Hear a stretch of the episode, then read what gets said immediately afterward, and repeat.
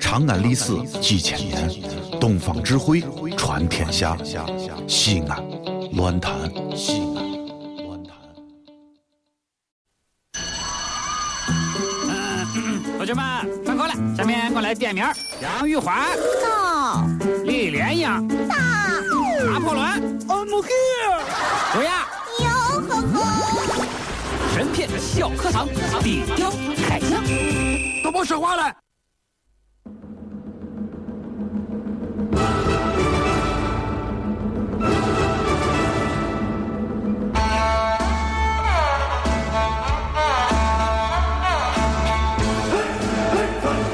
欢迎来到神片小课堂，今天我们来说说《水浒传》第二十六回。 《水浒传》里面的强盗分金，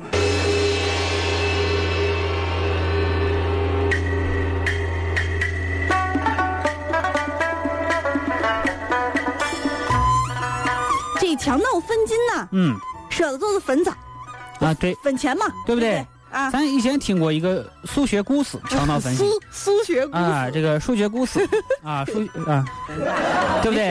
啊，没事儿，哎，这说的就是几个强盗啊，嗯，抢到一袋的金币之后啊，哇究竟咋分才能使自己的利润啊最大化？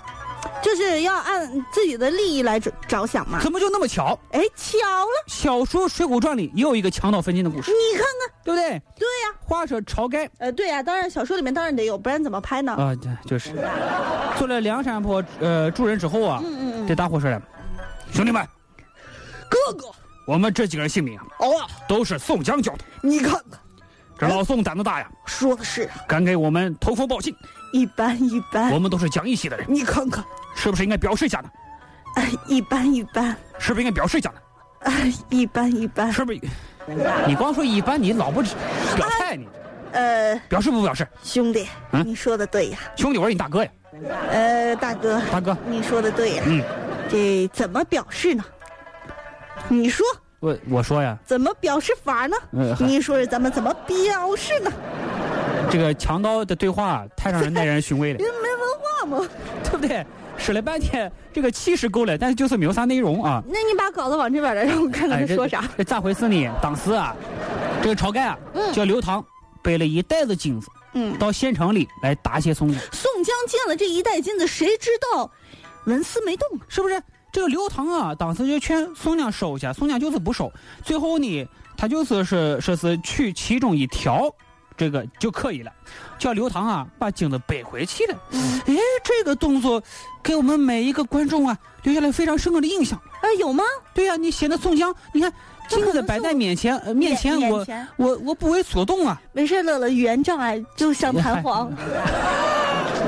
他不是弹簧，讲义气不贪财，对是不是、啊？对，但是呢，抓你不要忘记了。我没有 忘记。哎按强盗分金里头利润最大化逻辑来看， 嗯，呀呀，你太女汉子！宋江应该把这袋子金啊全部收下来，才是利润最大化。对呀、那都归我嘛。哎呀，是你这你这个表情，可是他为什么偏偏要利润最小化呢？不上电视都可惜了。只只取其中一条呢？啊，他他为什么没有把钱全部收下呢？因为他心里有一个小九九，想跟他们来那个啷里个啷。你是不是想这样说你？说的太具体了。宋江的女人咋说的？宋江阎婆惜是吗？工人见钱如蝇的见血，嗯，是不是？是他把金子给你，你你哪有不要之理呀、你肯定得拿走啊。哎，而事实上，宋江确实真的叫刘唐背回去。嗯，最后，大伙得出结论：宋江是个好同志。啊，啊，真的是个不贪财的人，是个讲义气，是个高尚的脱离趣味的人。哎呀哈，太太棒了。啊宋江为为啥不收金子呢？我觉得啊，咱们可以分析一下，来哎分析一下，他怎么说的？他怎么说的呀？你们七个弟兄，出到这宋江在说话呀啊！是七个七个老你矮们人。七个弟兄，除到山寨，真要经营使用。嗯，宋江家中 还是有些银子的，放在你们山寨里，等到宋江缺少盘缠的时候，叫兄弟宋清来取。今日非是宋江见外，于内收了一条。朱仝那人有些家私，不用给他，我跟他说人情就可以了。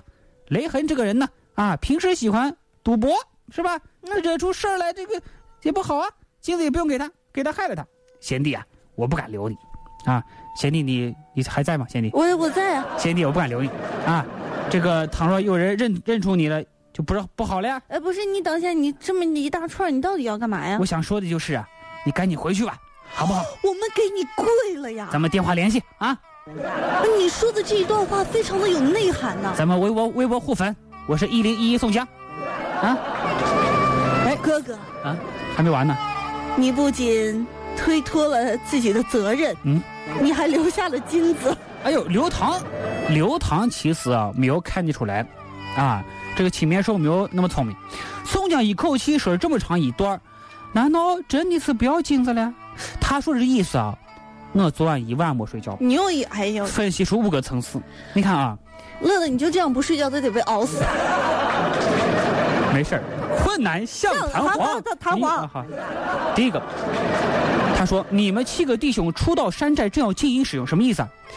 你看，我把弟兄们的利益摆在最前面， 我对弟兄们很关心，嗯，说明我义字当头啊。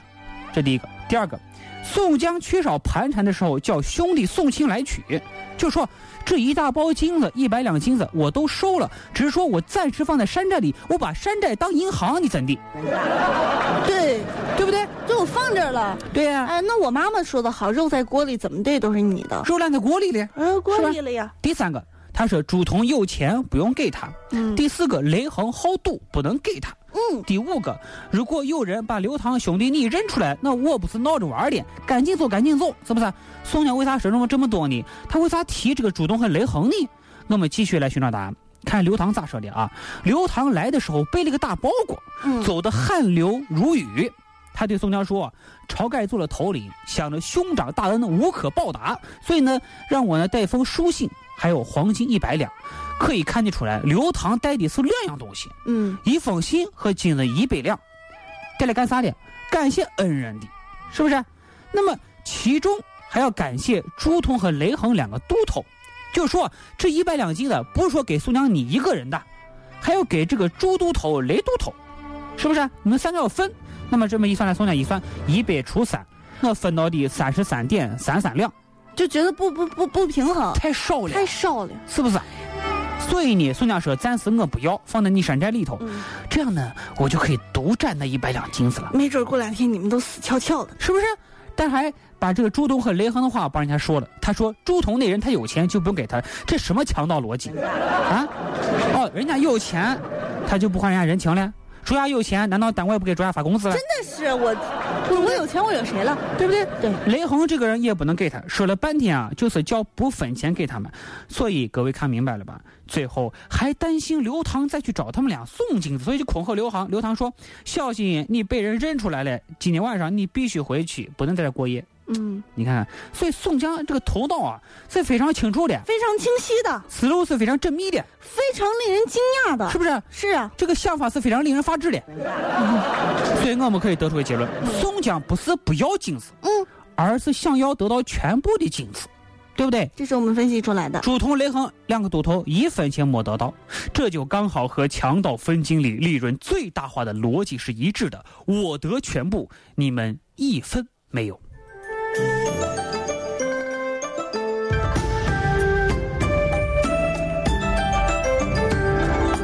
梁山好汉有几个？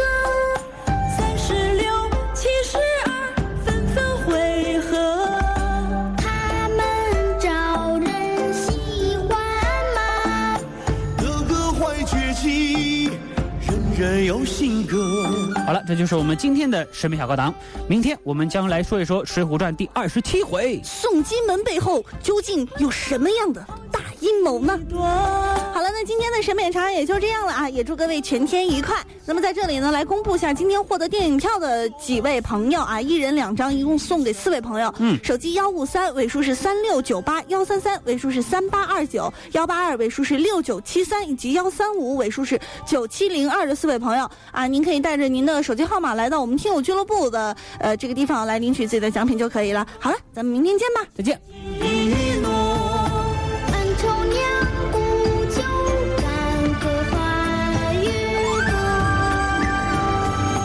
绿色山林诗情画意，画中住着你和我，青青水波，桃源本色。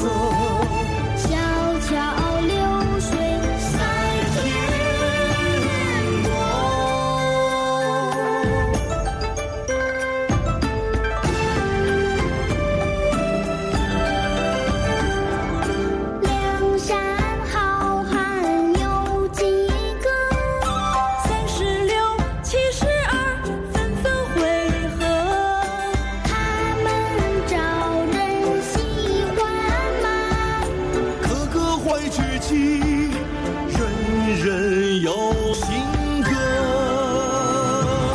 英雄谈笑，演绎生活。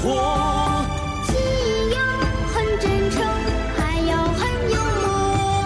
侠骨柔情，千金一诺。恩仇两不久，干戈化云波。日子山林，诗情画意。画中住着你和我，清清水波，桃源本色。小桥流水在天歌，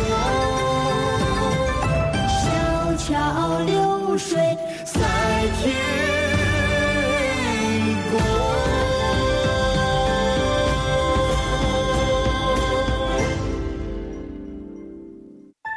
全世界只有一个说陕西话的电台，就是西安乱坛。